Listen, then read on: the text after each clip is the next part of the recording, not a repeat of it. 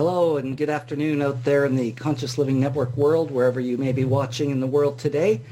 My name is Mark Caron and we are here on Conscious Living Radio. We air on 100.5 CFRO FM in Vancouver. And today I have the pleasure of speaking with Dr. Devon Christie. She's a family physician with a focused practice in multidisciplinary pain management, and she works right here in Vancouver at Change Pain Clinic. Devon is also a registered therapeutic counselor with training in relational somatic therapy for trauma resolution. Her extensive training also includes certification in functional medicine, and she is a certified teacher of MBSR, which we're going to find out more about that, which is a mindfulness-based professional training institute, and uh, interpersonal mindfulness. She is also a certified teacher of Kundalini Yoga, which is something I'm quite fond about. Um, and her unique and diverse clinical background uh, is combined with such rich personal experience that enables Devon to deeply understand and synthesize healing across disciplines. Devon, it's a pleasure to have you here today. How are you? Thanks so much, Mark. It's a pleasure to be here. I'm really well, thanks. Great. Well, it's been a beautiful weekend here in Vancouver, and you know we've got some interesting things happening. It's been a really interesting world, and as a doctor, uh, I'm I'm really excited to to have this conscious conversation with you about you know some of the innovations you're seeing in the in your work, and how COVID is affecting maybe your patients, how what you're seeing on your end, and really what you guys are doing about it. I know there's a bunch of interesting things happening in our local healthcare system, so uh, I look forward for you sharing uh, more about that. But maybe tell us who you are and a little bit more about yourself and how you kind of, you know, maybe became a doctor and, you know, what, what your passion is in the medical field. Oh, sure. Yeah, I'm happy to share that background with you. So uh, I, as you kind of just read my bio, so um, that kind of covers the disciplines I've studied. Um, but, you know, I became a doctor. Uh, I was angling towards that, I would say, from a young age. And uh, rebelled a little bit in high school, but and considered other options, but really studying life sciences and understanding cellular biology and how life perpetuates itself and understanding genetics and all of that just seemed the most fascinating thing. You know, learning about life. That's me. I'm alive. So, um, so I so then I pursued health sciences, and then um, you know was definitely on my own healing journey. Uh, at that time as well through my late teens and 20s um, i struggled with an eating disorder. And by the time i did uh, my final year of um, undergrad i actually um, did my, my thesis through the department of philosophy and looked at the history of medicine and medicalization particularly of women's bodies and of body image and eating related issues. And i, I definitely questioned the paradigm um, the, the medical paradigm at that point I was looking at through like a sociocultural feminist lens. And um, but then in my gut, you know, my instinct said, you're, you're poised here on the doorstep of medicine. You've worked your butt off to have the grades and everything else to, to go there. And um, I really wanted to understand what was behind my things, um, which were that um, doctors can say things that are actually harmful, not helpful in the context of eating disorders uh, anyway. So so that kind of, I entered medical school, um, a, a, relative outlier, I would say, or just maybe with a, a little bit more of a critical eye to what I was learning. And uh, at that time, I was um, teaching yoga. I had found yoga at a at a very young age. I started practicing at age 17, initially as um, a means to maintain my physical stamina so I could continue running long distance which was kind of part of my eating disorder, really. So I came to it through that, which was actually a kind of grace because it's actually the yogic path and starting to dive into the more spiritual side of, of yoga and, and Vedantic philosophy that got me on a real true path of my own healing. So, um, so these things have kind of paralleled. I, I went through medical school and knew that that was really a stepping stone in my career, becoming a doctor, and that there was much to learn yet um, that wasn't necessarily covered in my medical training. So uh, I endeavored to, to learn as much as I could to fill in the gaps, which was some of the trainings you listed in my bio, like studying with the Institute for Functional Medicine in the U.S., which has much more of a lifestyle focus and it's actually using complexity theory and systems biology and understanding our connection to the earth and ecosystems and our microbiome and all of that, you know, very fascinating um, uh, body of, of understanding and study. And then also paralleled with, um, I would say, consciousness-based studies, like continuing my yogic trainings and then eventually deciding to study uh, to become a certified teacher of MBSR, which that acronym it means mindfulness-based stress reduction, which um, I can speak about a little more. It's one of the things I offer at Change Pain Clinic. Well, who doesn't want stress reduction in today's world, right? Well, yes. I mean, that's just it. And, it, you know, this program has been around, uh, MBSR has been around since the mid-80s. It was developed by Dr. John Kabat-Zinn in uh, Boston at the Massachusetts uh, Stress Reduction Clinic, which he founded. And um, it's the most evidence-based, mindfulness-based intervention um, that exists. You know, there's meta-analyses of meta-analyses of studies that have been done looking at MBSR in particular for a variety of health conditions and in healthy individuals as well, including brain imaging studies. And um, so we have a lot of information about really the power of this type of intervention, which is essentially an eight-week curriculum that um, encompasses various different types of mindfulness practices as well as mindful yoga. And it has an emphasis on experience-based learning and really all the participants, um, I, the way that I facilitate is such that they're learning through their own experience. And it's actually the innate wisdom that through the design of the curriculum we're cultivating. You know, everyone has a capacity for mindfulness. It's a skill. It's learned like learning to play an instrument, you know, so it's, um, so yeah, so those two things par- kind of paralleled and I've continued on into other studies as well. Like you mentioned, becoming a trauma therapist too. Um, I kind of just just kept digging down the rabbit hole, trying to find ways to understand suffering and understand um, why people are are unhealthy or sick, uh, and then what are the pathways for true healing to be the emergent property. You know, when you look at systems biology and complexity theory, it's it's it's really about emergent properties of all these dynamic things that are happening um, in any given moment of all these interacting systems. So, uh, so yeah, that's kind of a little bit what brought me here, and um, yeah, happy to share more about what's happening now. Well, I'd be curious. well, first off, I love what you said about experience because I've always said experience is the best teacher. And in some of the trainings I've taken, you know, in coaching and things of that nature, we always say, you know, we want to lead people to their own discovery because if they say it and find it, they're going to believe it. And if we just tell them, you know, they may or may not. It's not the same kind of discovery and experiential process. And that's why with Conscious Living Network and the events that we produce and what we do, we want them to be educational, experiential, and transformational. So I, I really value what, what you had to say there because I think it's a very powerful thing. And I know me, I learn best when I'm doing. That's the yeah. most important thing. I have to be immersed. Show me what to do. Let me experience it. Let me make my own mistakes and figure it out. Um, so I, I can certainly really appreciate that. Now, when you talk about stress and, and if we look at particularly just in the past couple of months, if everything you've learned about stress in, in this, these programs and in, in your work is there a, a, simple tool that people can use every day to help reduce their stress? Like something that's not complicated, something that's so simple everybody can do it. Yeah, I mean, it doesn't have to take a lot of time or be complicated, as you say.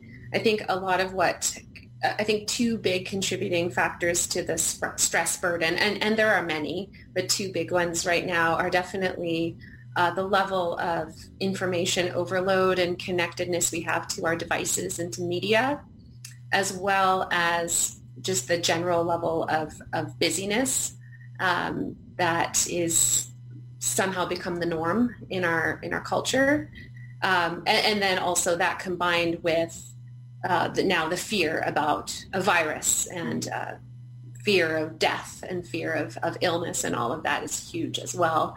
Um, so I, I, think that uh, we really need to be, number one, conscious about how much and what sources we're um, taking in with respect to information. Yes. Um, and really, really questioning that and sitting with that. And I was just saying, going to say pausing with that. And pause is actually the foundation of it all. You know, pausing is the foundation of mindfulness-based stress reduction.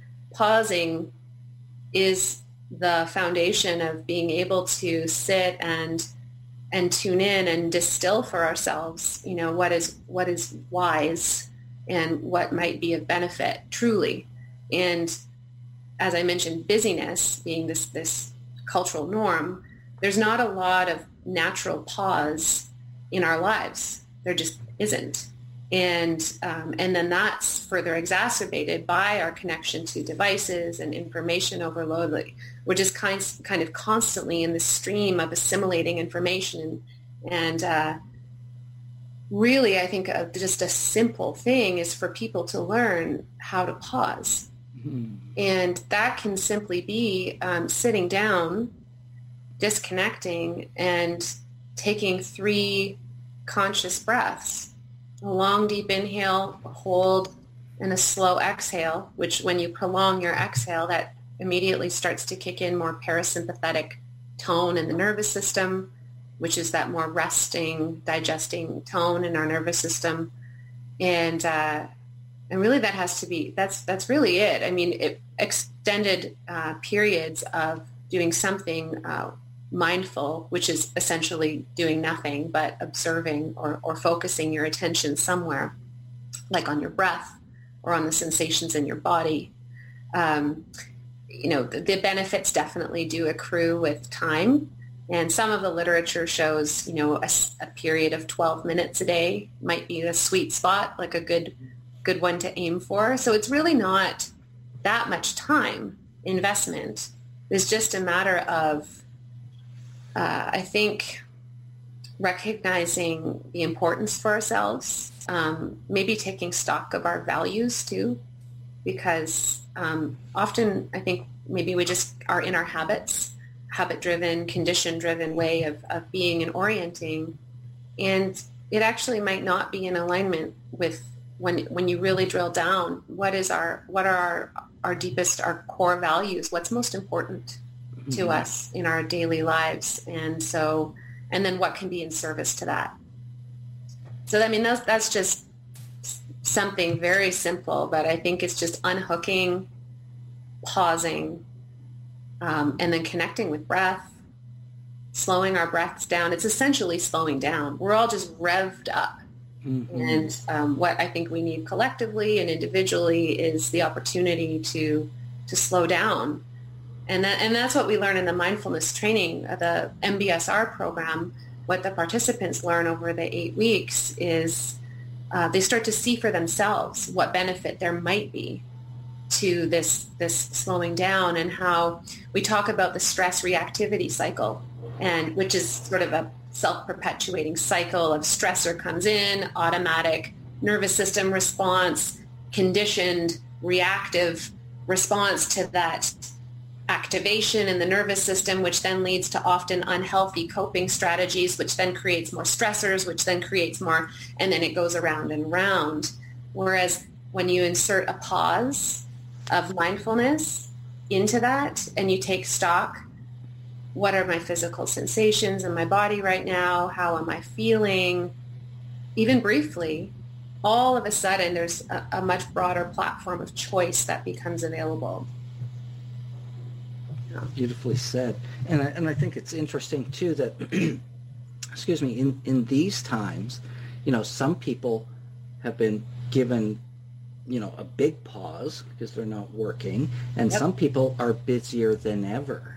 Yeah. So there becomes this this whole split even in our society with what's happening and some people again not working are concerned about money and some people are so busy still being busy so I think even in both of those places, it's still important to take that pause. And if you have the time, take some time and enjoy that and, and you know, because we haven't had this quietness and this stillness as long as I can. Re- I'm 53 years old. In my lifetime, you know, it feel every day feels almost like Christmas and New Year's. The way everything is so quiet out there, and we mm-hmm. haven't had that, and it becomes this whole new, you know, frame of living.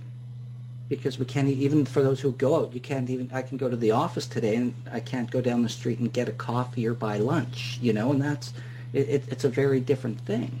So thank you for sharing that because I think the pause is really, really super important. Yeah, and I agree with you. You know, we we do have this opportunity for collective pause, and as you say, perhaps some new perspectives that can come from that. And it it would be interesting for the listeners or the viewers to just take a look and say, you know, have I how has this pause been for me? Have I gone to, you know, binging Netflix and whatever else to, to fill the pause? Because we're not comfortable with with pause, with spaciousness, with silence, with the unknown. And I mean, essentially, this is what contemplative practices like mindfulness um, cultivate in us: is the capacity to, you know, develop equanimity, to be able to um, touch impermanence, that everything is constantly changing. Uh, I know for me, uh, the the massive upheaval in the world as we know it is actually uncovering a truth that was already there, which is there's nothing ever that which we we we try to create stability in our mm-hmm. lives, mm-hmm. um, but ultimately on the on the deepest level, it is groundlessness. And so, to, you know, for me, that's been a, um, something I've been really interested in, in witnessing is just, okay, when those comforts and the stability and the structures that we've come to rely upon to have some sense of control or orientation in our lives are suddenly not there, where do we find ourselves and how do we orient? And what, what do we lean into in order to find actually a place of center within, you know, and, and can we turn that way? And, and then what tools might we access to, to help in that so that we can move together consciously into this change, you know, to, to start to say, wow, what is this exposing collectively? What can we, what can we maybe set as new priorities with everything that we're learning? Look at the environment. Look at how nature is you know, thriving in many ways. And, you know, just all, all the ways that we might not actually return to the previous norm. I don't know that that's even possible anyway. Yeah, I, that's, you know, what is normal now? Because yeah. you know the future in, in this situation is really unknown when they're talking about the vaccines when they're talking about you know travel in relation to that they're they're talking about things slowly opening up at events and conferences and things of that nature still being shut down and it's it's this real uncertainty and like you mentioned people are looking for that security that safety that knowing that everything's going to be okay mm-hmm. especially when their foundation it's like if you got a table with four legs on it and somebody all of a sudden lops off two of the legs there's nothing holding it up and and right now we're you know, there's a lot of people who are feeling and sensing that because their work is unknown, the economy is getting, you know, nobody knows what's going to happen with that. Um, yeah. I, I, personally see the economy as it's kind of like a reset almost, um, and it's not that I'm, you know, happy about it. Mm-hmm. Yet, if there's one thing I've learned in all my studies is in these times of great challenge and adversity, there's also great opportunity, 100. and it's about finding um, the ways to navigate that in a good way. It might be changing career, changing jobs. You know, when people actually have a time when they're not even in their work, they might actually discover who they really are and may not want to go back to that job because they've had time to get in touch with themselves, which so many people just haven't had, right? Yeah, like I say, reevaluate priorities, mm-hmm. values, and I have tremendous amount of compassion for the anxiety that people are facing right now. I mean, of course, there's going to be a response of, of fear to uncertainty. I mean, that's that's part of our, you know, our brains are definitely biased towards evaluating our environment for threat. And you look out there and, and our, our networks and our structures that have provided us with a sense of security are, are, are not as stable as they as they once were or as we believe them to be. And so that it's just natural that um, people are going to be feeling fearful anxious um, people with anxiety disorders uh, before all of this. You know it, it, can be incredibly overwhelming and it will be interesting to see the mental health um, impact of this you know and, and that, that that will we'll start to see over time. Um, and and I think the key then is that we need to have supports, and this is where it brings back us back to the topic of innovations, what we're doing at my clinic, for people to um, discover how to meet their fear and anxiety, how to work with it, and um, and how to uh, navigate this this uncertain territory. Mm-hmm. So, well, we are here to talk about your clinic and what's going on and the innovations that you've found to be beneficial from what's going, what's been happening with the COVID-19 thing. Now, you run and operate a Change Pain clinic here in Vancouver. So, tell us about the work that you do there um, and what you're seeing and what's happening uh, today. What's going on? Yeah, thanks. So, uh, Change Pain Clinic was founded. Actually, its medical director is Dr. Brenda Lau She's an anesthesiologist. Uh, she founded Change Pain seven years ago, and with incredible vision to uh, to service, you know, the tremendous number of British Columbians that suffer every day in chronic pain. Uh, chronic pain is one of the most uh, prevalent conditions affecting British Columbians and, and Canadians, uh, leading to disability, leading to decreased quality of life. And um, it's definitely something that is, is complex. Pain is, is a very complex phenomenon. It's not, um, you know, the, the brain processes pain through, through numerous uh, pathways. It's not just as simple as there's an ouch here and it gets received here. There's much more happening. And um, I think consequently, uh, we don't see simple solutions for pain. Of course, there's pain medications, but by and large, pain medications themselves are not sufficient to address pain. They just don't work that well. We've already seen um, what happens when uh, doses of opiates for, for pain escalate. And of course, the, our regulatory body has, in the last decade, clawed back quite a bit on um, what's permissible to treat what's termed chronic non-cancer pain uh, opiates not being advisable for that just simply because of side effects and abuse potential and addic- addiction potential and, and really not that much benefit overall. So our clinic is multidisciplinary. So the model for addressing pain that's going to be helpful ultimately is one that's multidisciplinary, much like my background, um, where patients have access um, through MSP, through our insured services. They come in They'll see a physician like me. I'll do uh, an, an, intake and then help to d- develop and devise a treatment plan. And um, we have allied care practitioners such as exercise physiologist, kinesiologist, physiotherapy, chiropractic. Uh, we have uh, yoga therapists that are involved in teaching groups, all under our roof. However, um, many of those services are not covered under our provincial health care as I think most listeners are, are aware, or there's some partial coverage under MSP, but it's dependent on your, your annual income to qualify. So certainly not universal the way seeing a doctor is. And so what's been really amazing with uh, some changes that have happened with COVID-19 is that the province, uh, the medical services plan has allowed us to bill uh, telehealth fees for group medical visits. So a group medical visit is when uh, a number of patients are, are in a group. Historically, it's been in person, on site, and there's a doctor present and sometimes a, a second facilitator.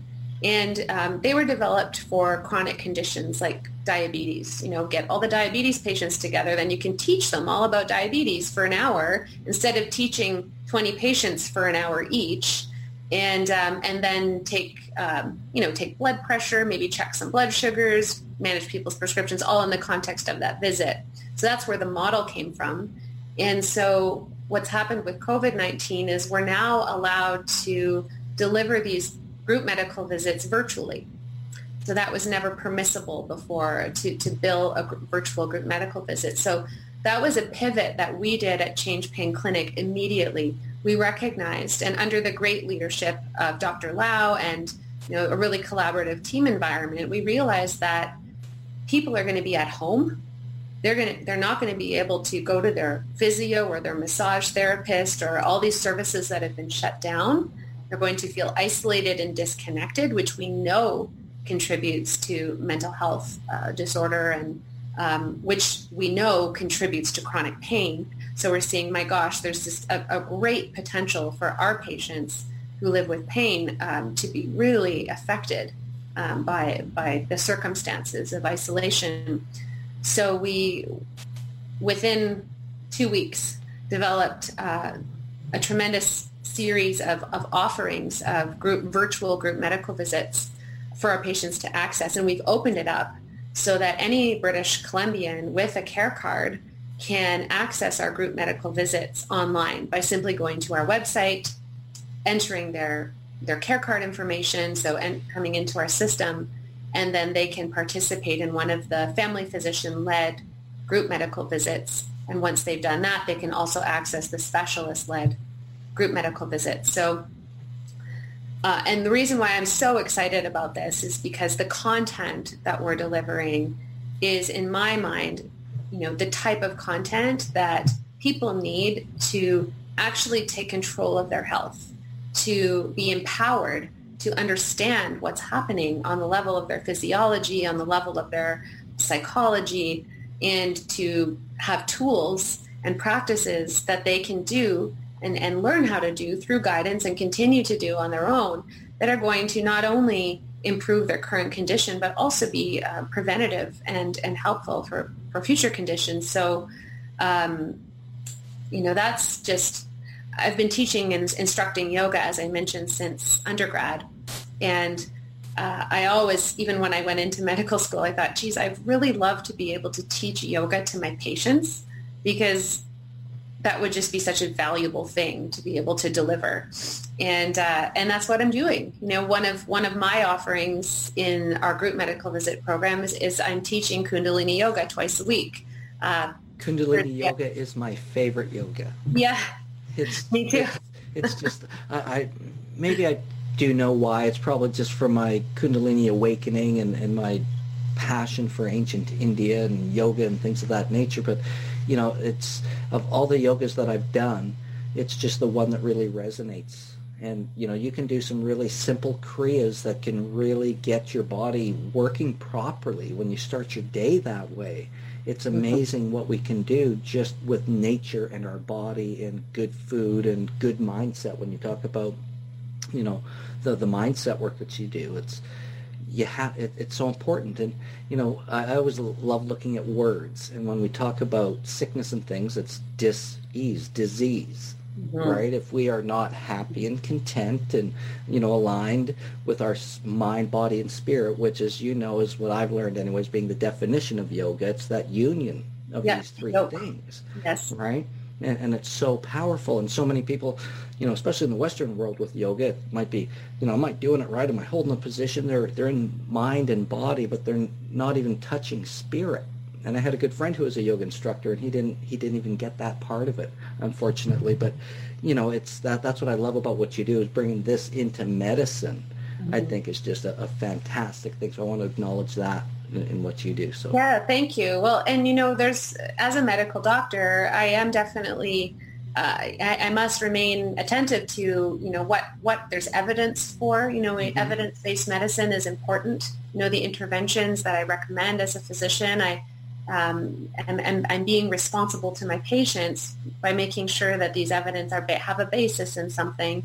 And certainly, as with the mindfulness-based stress reduction program, there's also a body of literature on yoga and the benefits of yoga, um, yoga um, anti-inflammatory effects of yoga. They look at the blood and certain cytokines, which are like inflammatory mediators, decreasing with, with yoga practice, as well as Qigong and other contemplative movement practices.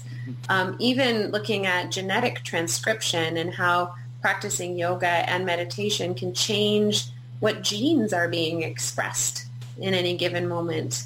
So, you know, we have tremendous power with our physiology and I think not everyone realizes that. You know, there's still some of the old, you know, your genes are what you get and everything's determined. And some people even still um, heard at one point that, you know, once your brain's all wired up, you really can't change, like you can't ch- teach an old dog new tricks kind of mentality and that you only get so many neurons and connections and then they just all start to die off as you age. And if you drink alcohol you know these these sorts of messages which science has now disproven. In fact we can influence our genes and how they're being expressed moment to moment as you say by the food we eat by the by where we place our attention mm-hmm. by um, our environment what we're exposing ourselves to. And um, we can also change how our brain is wired. And that's just simple neuroplasticity, you know, that Hebb's law, what fires together, wires together. And we practice long enough and we create new patterns. And like it's that. part of the beginning, right? What, what fires together, wires together. Correct. Brilliant. It's I true. love it. Yeah, no, I yeah, I remember watching my own rewiring happening when I was having an awakening in a meditation. Yeah. And it was like a fireworks show going off in my head. And I thought, I was at this big, uh, it was a 3,500 person uh, conference for like six days. And I'm thinking, eh, he's just flashing lights, strobing us, hypnotizing us, a whole bunch of things. Oh, my eyes, the room's pitch black, nothing. And I just, then when I realized afterwards what was happening was just this whole rewiring. I was actually watching it happen. It was mm. uh, truly amazing. Life was never the same after that day. Well, and that's something about peak experiences that can be really valuable because peak experiences can help create these new possibilities for connections. And then the work for us for, to maintain that is the, the practice, the rehearsal of those new pathways. And um, because I, I explain it to patients this way. Imagine you're walking up to the edge of a grassy field. And if you've always walked across the field in, you know, from point A to point B on the other side down the same track, if you're not paying attention, you're pretty much going to keep defaulting to that pathway. It's the worn down path. You can walk up and walk across and not think. It's just the way you go. And that's kind of the way our brains are wired and, and conditioned through our past experience. It's very automatic. You know, we go into autopilot, which is oh, something yeah. we cover in the in the mindfulness curriculum. And so to change that requires a level of discipline and effort, which doesn't necessarily come easily or feel comfortable. And um, so, because what happens is when you walk up to that field, you have to have a certain level of awareness to not just automatically divert down that well-worn path, which is so easy to do, but to actually choose to start trotting this different path in but with that practice and with that discipline and effort every time, the new path starts to become the worn path and the old path starts to grow over again. And that's exactly what's happening in the process of how our brain is connected. So, um, and, and I also use the example of if you pick up an instrument you've never played before, it feels really awkward. It doesn't feel, it's like, uh, like sometimes you just want to give up because it's like, it takes effort to approach it enough times to start to get the motor memory and, and start to kind of make those connections so there's more ease. the same with any kind of learning, right? So there's a period of discomfort and we need to um, be bought in enough to, to stick it through that. Um, but then once we do, that's how our brains change. And that's how our perceptual biases change as well because um, when what we're doing is training how we pay attention and what we pay attention to, we're actually starting to expand and shift and change what we're perceiving, which actually creates our whole reality. Yes. So we have tremendous power to to create these changes, and it's not um, it's not uh, it doesn't need to be co- complex. It just requires you know some guidance and some practice. Great. Now, let's get back to talking about your clinic. Yeah. The this Change Pain Clinic is in Vancouver, and see, this is one of the the benefits I think that comes out of these interesting times. And you're talking about how first you're doing things in a group in person, and now you're still able to do things in a group and virtual. Yeah. So I love that for a number of different reasons because this is what we're learning. This is why we're having this conversation on a Monday, you know, with mm-hmm. Conscious Living Radio and Conscious Living Network. We're having an opportunity even to expand what we're doing because everything is now going online. And uh, I, I, want to acknowledge and recognize, you know, the fact that you guys were able to act quickly and take action and make things happen, and especially to get it covered by MSP. Um, are you guys still taking patients then? Yes, we are. So what's happening right now? So we still see patients in person. We've changed our uh, schedule so that our waiting area isn't crowded.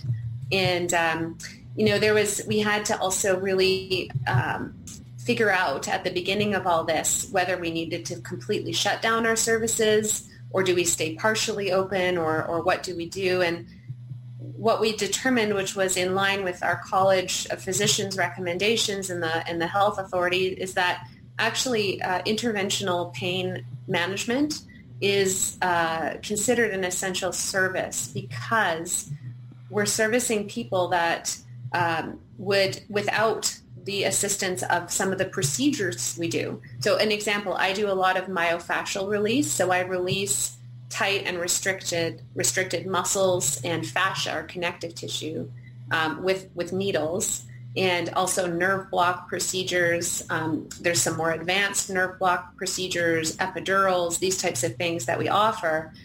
If many of our patients, if they didn't have those things, would probably end up in emergency departments with a pain crisis. And that's what we really don't want to happen right now. We want British Columbians to not go anywhere near an emergency department if they can help it. So we, we did um, adapt and we remain open. So I see patients currently one day a week. That's going to start to expand as things are expanding now um, into sort of mid to late May. Um, but what we initially did was kind of uh, each take a day and have a doctor of the day, and I would just see patients back to back. And I'm still doing new consults, but all of our consultations, so pa- new patients that come to us for pain consultations are now done virtually. So I would, uh, on my Thursday, I would do, you know, a half day or qu- three quarter day of new patient intakes virtually. So um, so that's kind of, we are accepting patients in for those comprehensive pain consults. And as far as our group programs are concerned, you don't have to be referred. Uh, you can self-refer. So you can go to our website, changepain.ca. The landing page is now right there. The group medical visit information is right on the landing page. Um, and then you can kind of link to the offerings and sign yourself up for the groups. Now, if you decide you want to be seen by one of our pain physician specialists um, for a consultation individually, um, that can happen. You just need to be referred um, by typically, we're still working out our workflows, but typically the doctor that's been running the groups that you're in can make that referral internally to one of the other doctors to, to be seen. So there's absolutely accessibility. And the wonderful thing about the virtual platform too is um, our numbers are not limited. We can really service a lot of people. And, um, and also many of our patients who have pain coming in to our clinic involves leaving your place, getting in your car, driving probably through traffic. And all of that is actually can be stressful, can actually impact pain. And so for many of our, our patients, it's actually a great thing that they don't have to make a big journey or trek to participate in a yoga nidra relaxation practice or or the mindfulness based stress reduction course. They just can do it right from home and um, and not have to incur that that toll, you know, on the body through traveling. And and we see patients from as far as Whistler and Nanaimo and Chilliwack. We have quite a large catchment area as well. So some really it was actually not even possible for many of our patients to participate in our group programs. And really, uh, there's one of our group programs is called Empowering You to Change Pain.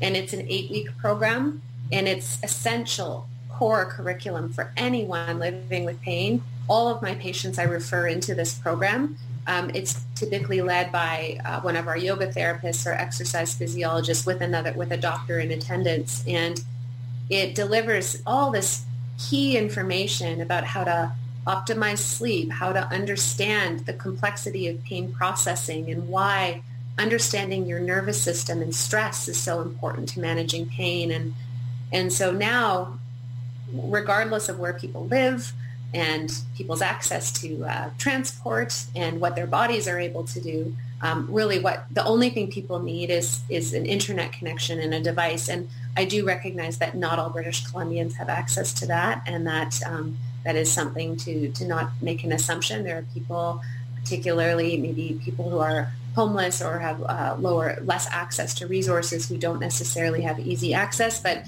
it's definitely an improvement um, as far as access to these core fundamental programs that I truly, uh, you know, I tell my patients this more than anything is going to have an impact for you because you're being empowered to learn how to take care of yourself better all of my treatments I do, I'm going to do that in collaboration as a partner with you in your healing journey, but they're not going to be the cure or the fix. It's, it's, it's a two-way street. So, um, so yeah, very happy to have the, the virtual platform now. And we hope that will continue. We hope it's now going to be a precedent that it's not something that will be clawed back. That would be unfortunate. And we're definitely going to advocate that this remain the standard of, of care. Mm-hmm. Well, I think it's just a great way to go, and I, I love your adaptability, the way you guys acted so quickly, and even to just have MSP support that and, you know, support the citizens of our province as well in this time when, you know, those who really need medical care that has nothing to do with COVID and, you know, it, things are shut down. Yeah. So, you know, and I also love your, your approach just in terms of the natural approach, you know, health and body when you talk mm-hmm. about you know physiology always first that's how we take care of it and even in uh, you shared a video this morning that i actually watched and there's that one doctor who was talking about the the gut biome and yeah. he, he in all of his things he went in and said that was the most important thing and most fascinating thing he learned because it all starts with our internal balancing of all the right stuff or probiotics and everything else right? Yeah exactly. And and the gut biome uh, as a functional medicine practitioner that's a key piece of, of, of our learning and what we teach patients. And um, at Change Pain, you know, if if the gut biome is out of balance, that can contribute to inflammatory burden. And inflammation in the body contributes to pain and contributes to uh, mental health uh, conditions and all many things that we're continuing to learn. Um, and there is in our group medical visit, kind of like a university of group medical visits we've developed. Uh, one of our specialist physicians, Dr. Alexandra Perel Winkler, she's also a functional medicine trained doctor. And so she is running a group on um, wellness. It's just simply called wellness, but she's covering these topics in functional medicine like the microbiome and gut health. And, um, and she's a fantastic physician. And these groups are interactive, right? They're live classrooms. People can put their hands up, ask questions of the doctor that's leading, get advice, and um, and it becomes sort of a collaborative dialogue. It's not just like a didactic. And um, she's also well, and there's synergy in that. One of the things I love about that is there's synergy because I might have my own questions and not want to ask, or yeah. I may ask the questions I want, but somebody might ask an even better question that's yes. applicable. You know.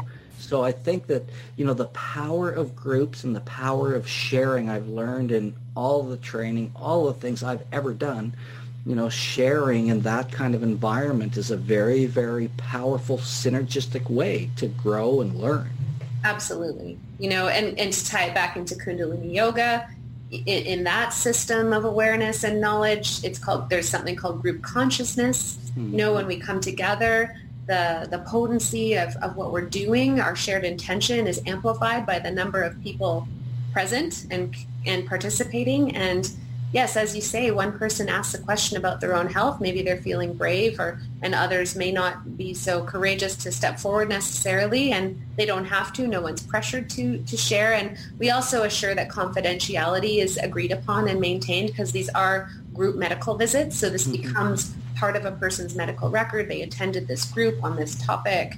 Um, but those questions are invaluable. And, uh, you know, that's something I've really seen as well in the Healing After Trauma group that I'm leading. So the three groups I lead are Kundalini Yoga twice a week. I teach the mindfulness-based stress reduction eight-week program. So I'm currently in going into week four and week six. I'm teaching it twice a week, but we're allowing people to join in at any point. We're not rejecting people. If people are new and I want to hop into this mindfulness course, you can. It's encourage, you're encouraged to take it from session one through session eight because that's um, how it was uh, developed. And they build on each other, right? Yeah, they build on each other, but then you can just jump in and take it again. You know, we're not turning anyone away. We're not closing your groups. Um, and then the third one is this healing after trauma group that I'm really excited about because, uh, and I'm kind of writing the curriculum as I teach it week to week.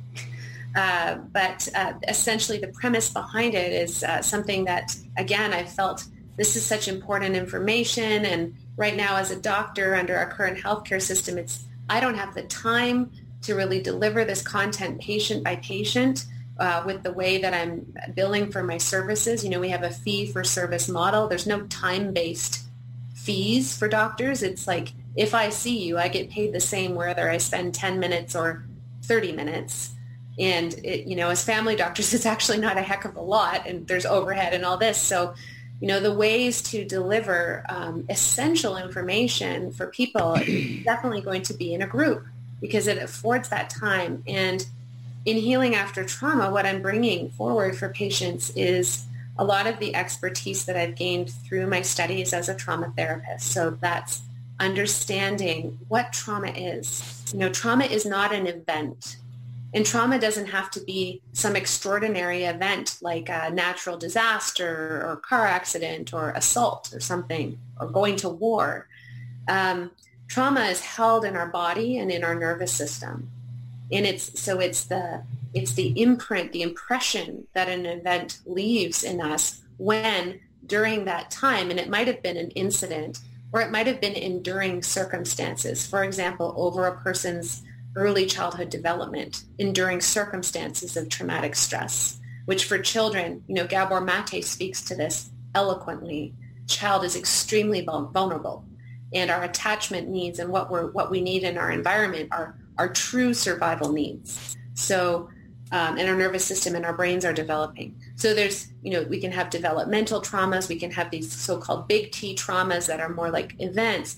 But the, the common thread is that it's, it's the impression those leave in our nervous system and body when we're unable to cope the way our physiology was designed. When our coping strategies are overwhelmed, that's when traumatic symptoms develop because essentially that trauma remains unresolved. And even though in our minds we might say, oh, that's in the past, you know, and a lot of people that are st- struggling with trauma, with traumatic history, they might get advice from other people who have no clue or maybe haven't had those types of experiences like, oh, that's in the past. Just, just come on, get over it now, you know? And in the meantime, realize, it's fired and wired. Yeah. Right. Yeah, yeah. So it's not just a matter of going, oh, that's in the past, I can move on now. It's how do we actually reprocess the way the body's holding that trauma so that um, so that on a very organismic level, the our, our the parts of our brain that are involved in survival and our autonomic nervous system actually learn that we're safe and that the event is over because our rational mind saying so doesn't change that. And that's why um, often, you know, talk therapy isn't necessarily going to be ultimately helpful in the context of trauma because simply talking about something, it's kind of on the level of interpretation and rationality. Whereas what's really truly needed is to um, process the trauma through the body and to bring resource and regulation back to the nervous system and ultimately to restore rhythm. One of my, te- my teacher, Mariah Moser, she says, trauma is a disorder of rhythm. The, the system has lost rhythm. And that's where we see in indigenous cultures rituals that involve drumming, singing, chanting, together, collective. It restores rhythm. Mm-hmm. And there's a sense of safety and belonging. We have an isolated individual society. Pharmaceuticals. You know, yeah. So, so this is the everything I'm speaking to now about trauma. This is the type of content I'm delivering in the Healing After Trauma group visit. And it's just been such a joy to offer this. It's been full every week. We've kept it at 30, but we can expand it more. So I have one question because you yeah. said something about um, the natural way our, our physiology or we would physically then handle or deal with trauma by like in a natural process, which mm-hmm. we don't seem to do very well as human beings. Mm-hmm. So maybe you can share a little bit of us what what should happen when we experience yeah. these things? Well, I mean, the natural response to a traumatic stressor, um, when it gets to a certain level, you know, our first response is to um, actually orient to our environment and then to affiliate, so to seek help. But if, if there's no help and there's no affiliation, then we're going to move to um, going into the fight or flight response, which is to run away or go on the offensive, right? And when that fails, the next response is actually to go into a collapse or a, a state of freeze and shutdown. It's kind of like when you see the tiger catch the, the gazelle and then the gazelle goes limp. It's not dead. It's just gone into that deep parasympathetic, frozen, collapsed, play dead response. And, you know, so essentially what's supposed to happen is that those work. We either run away or we fight off, we fight something off, or we play dead and the predator goes away or the danger goes away.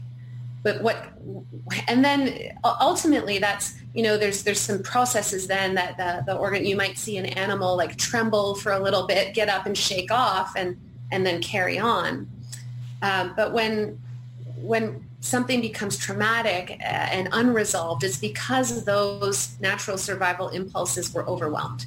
They actually didn't work in the moment.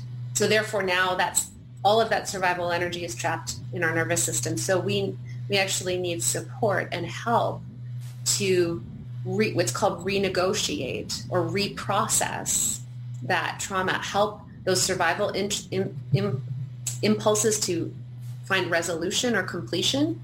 And that might be through trembling, shaking, you know, bringing that imprint so it's alive and visceral, but in a setting where we've got time on our side, we feel safe, you know, we can move in and out.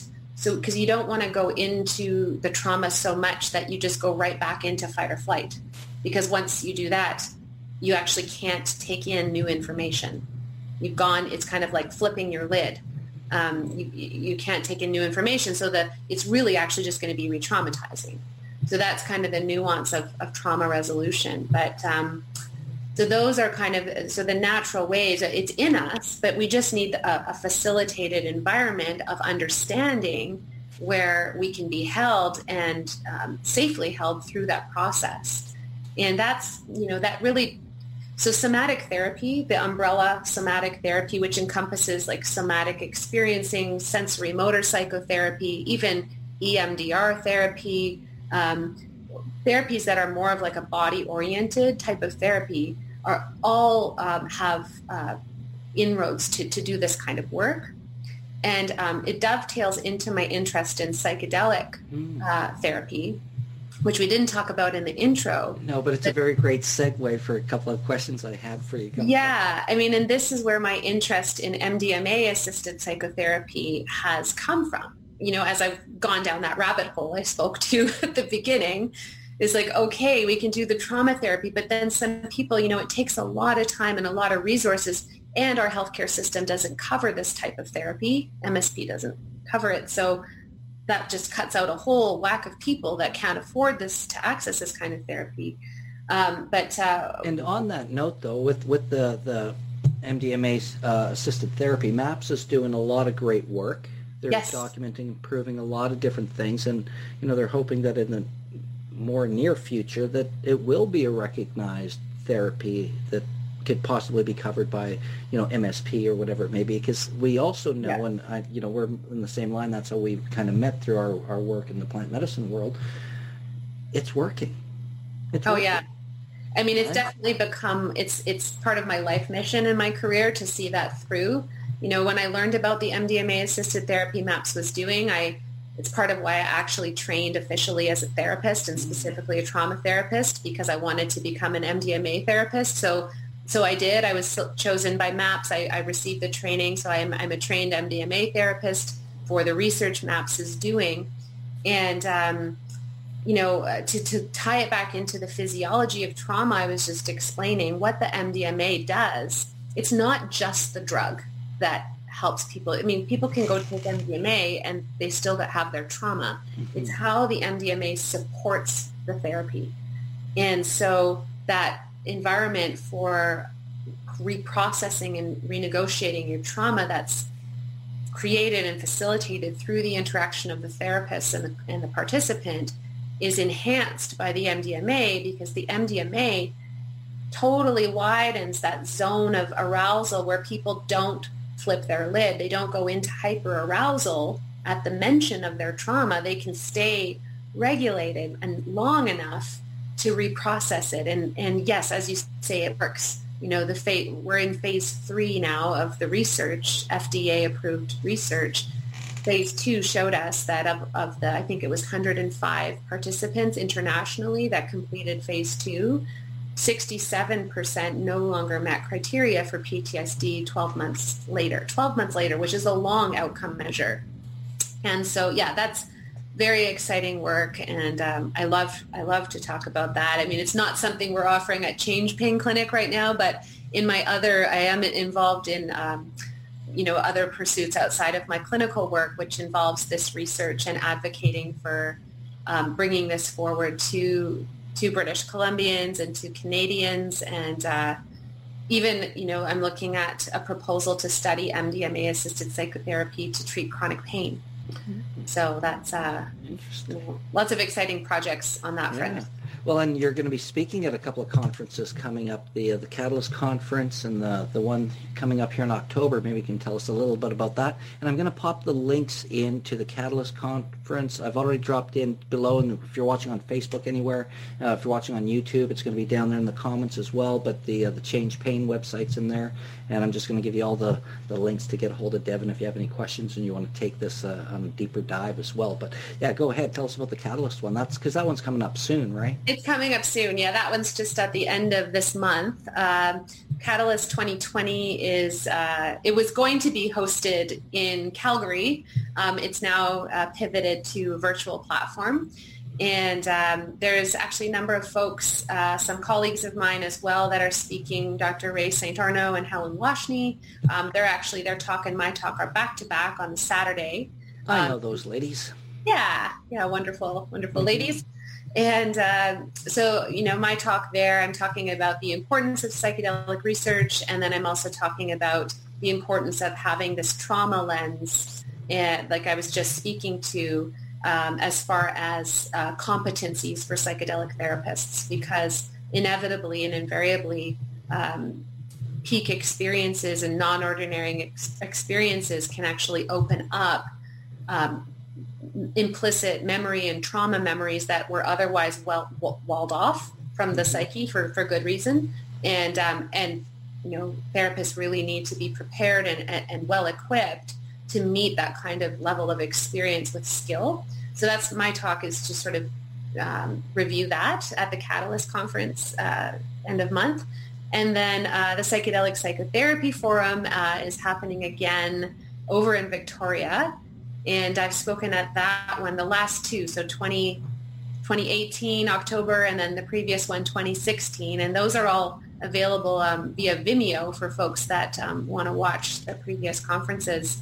Uh, this year, I actually, you know, I think I've given them an abstract, but I'm hoping that by the fall I'll have more to share about the chronic pain and MDMA research that I'm interested in, and as well um, more about just how this type of psychedelic assisted therapy ought to weave itself into a healthcare model of the future. Well, I happen to agree, and not just because of the work that we do, you know, with our, our conference and, and within, you know, plant medicines for healing. It's it's simple. They work. You know, we, we see it time and time and time again with the different medicines for different things. And, you know, the Dosed movie showed some great information and some things in terms of how all that kind of just watching that one journey of one woman. And, you know, I know statistically because I've interviewed a number of people who are, are practitioners and teachers as well as just people who've gone through the process and what it's done for them. And to me, that's the most important thing. And when we take a look at a lot of these medicines and they're plant-based, you know, it's pretty, to me, that's nature. Nature's one of the best pharmacy, is the best pharmacy out there, in my opinion. And if we take care of that gut biome, we take care of our health, our mindfulness, and all these things, we're going to have a much more enjoyable life.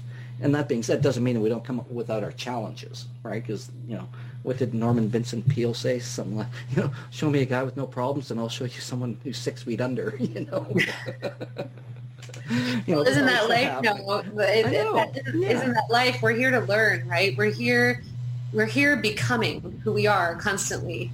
And, yes. and that's, and, and, you know, it's the, the rub of, of our challenges that I really believe is a stimulus for us to, to grow and I think we're so fortunate in the times we live in, really with the access to information, um, not just access, you know, for some to plant medicines and access to come through our through the regulatory models for these psychedelic therapies, but access to, um, you know, Buddhist philosophy or other other um, ancient wisdom that we can just Google search a key term where, you know, centuries ago people had to go on these treks, you know, for hundreds of miles just to catch uh, a talk being given on something. And, and so we truly do have so much at our fingertips available to really assist our conscious awakening, our conscious evolution, um, the, the, the progression that in our in our personal journeys as human beings alive so briefly on this planet you know, it's right there. And we just need to pause long enough, check in about our priorities and our values and what's most important to us for to, to live a good life. You know, I'm I'm fortunate, I would say now to have had a couple of near-death experiences. One of them was very severe. I mean, I was I literally was seconds away from drowning before I was rescued and so went through quite a process with that and you know for some of us, or we've, we've had, you know, health conditions or my patients that are struggling with chronic pain, you know, there's a lot of adversity, maybe earlier in life too, where we, we start to um, have this kind of stimulus to, to find a way to, to, to reduce our suffering and to live better. And, and maybe for others, um, you know, those, those big life events haven't happened yet. But regardless, you know, we, we come to it in our own time and in different ways. Uh, but, but the, the tools are there and the information is there and we're very privileged to to be able to to tap into so much. And i think we just need to continue to do like what you're doing with conscious living network which is to have these dialogues to inspire each other to share stories to share resources and um, and really learn from each other and support each other in, uh, in in living our healthiest happiest lives and for understanding for ourselves, you know, what is the purpose? What is the meaning of, of this life? What is it?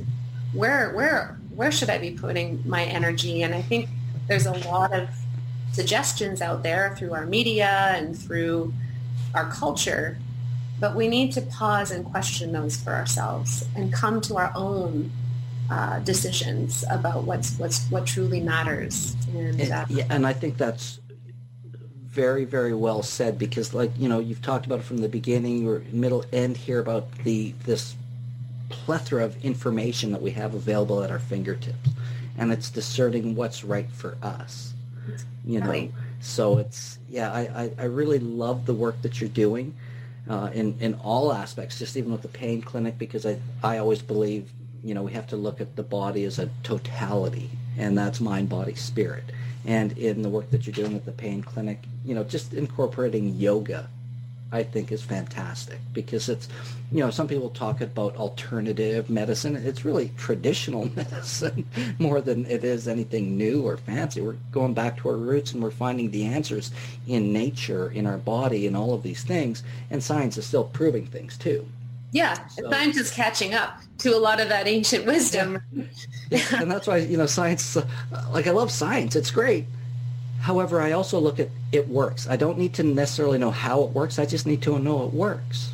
And that comes back to what we were saying about experience-based learning mm-hmm. and the potency and the power of that because I think many of us are very disembodied. We're disconnected from our embodied experience for a number of reasons. Maybe it's, it's uncomfortable to inhabit our embodied experience because we have pain or, or, or, or past trauma, but also because we're so, our culture is so um, focused on distraction and consumption and and and and all this all this um, uh, information.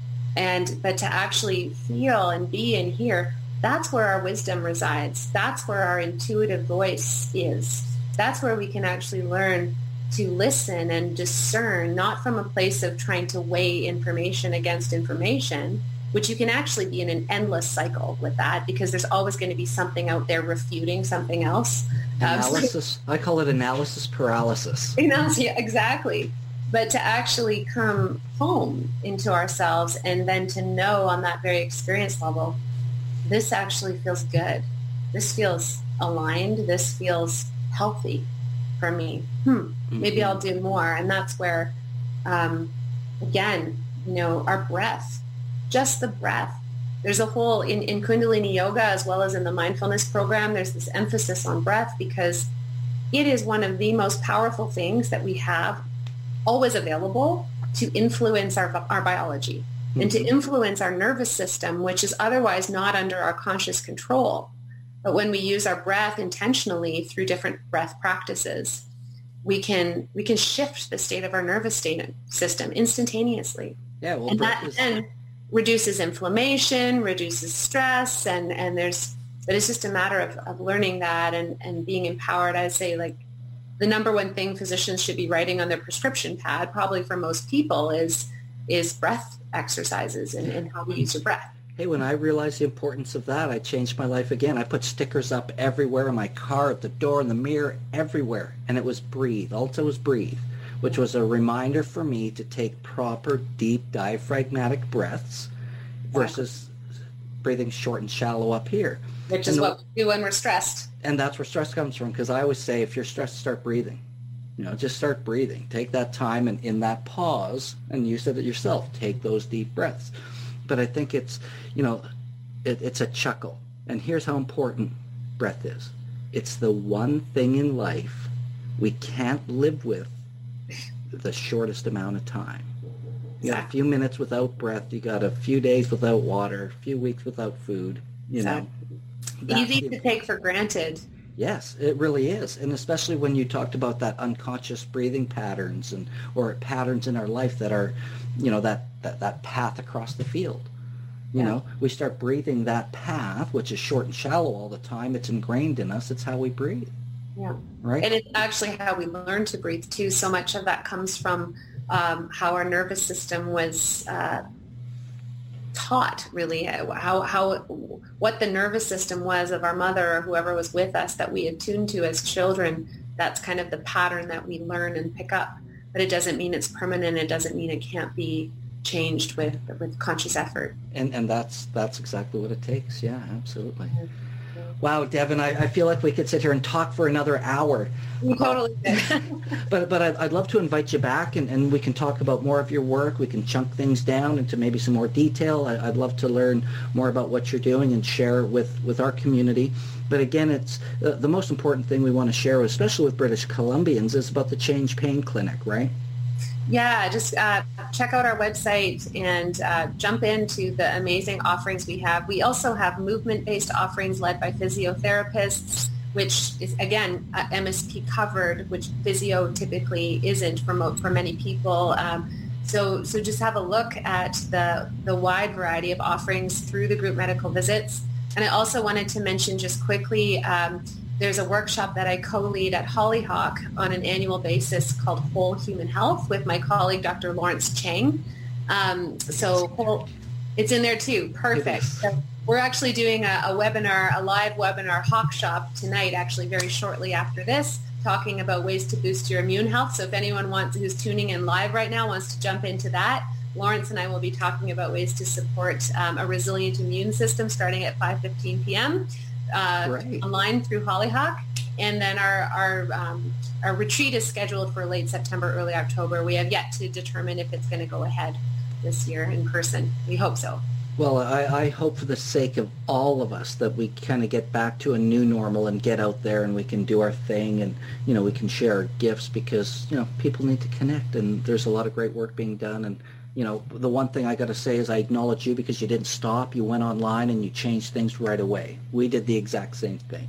And anybody who might doubt the online experience, again, it works too. We've been having some great ceremonies and circles and, and workshops uh, and the way that people are able to connect through Zoom, which we're on here right now, is, is really, truly amazing. So if anybody has any doubt, just do it and, and see for yourself you know, for any online experience, including, you know, Devon or with us or anybody. Just trust that it, it actually works. And depending what happens in our world today, it's part of it's a new way of doing things. So yeah, and and I really hope that this carries on for you and it doesn't change, even with the MSP allowance and being able to do it by groups virtually. I, I think you know you've you're proving that it works and that it has value. So uh, I, I really want to support you energetically on that too. Thank you so much. Yeah, we're hoping to do some data analysis. You know, we've also been named a Center of Excellence by Veterans Affairs, and there'll be some um, uh, some possibilities for actually looking at these virtual offerings and assessing them um, officially, you know, to be able to make a case that this is important service for British Columbians. So yeah, thank you so much for, for hosting me. And it's just lovely to see you and, and lovely to connect with everyone who's out there watching right now. And uh, I just hope everybody stays healthy and get out there in nature, incorporate pausing and conscious breathing, uh, and connecting in ways that we're able to right now. And we can't under, undervalue touch. You know, touch is such an important thing for our health, for our stress, for everything. And hopefully we'll be able to get back to that sooner than later. But uh, just best wishes to, to all. And I know touch is tough and, and I thank you for that wish. And I always like to say it's physical distancing and social yeah. closeness. We need social yes. closeness now, everybody, more than ever.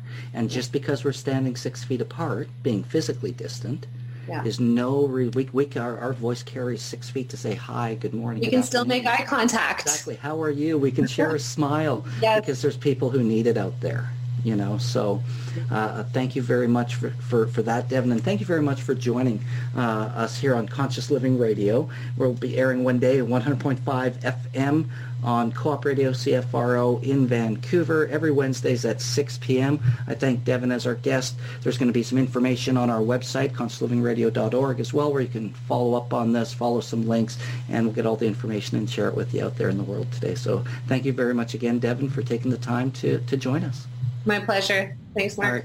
Have a great day. You too. Bye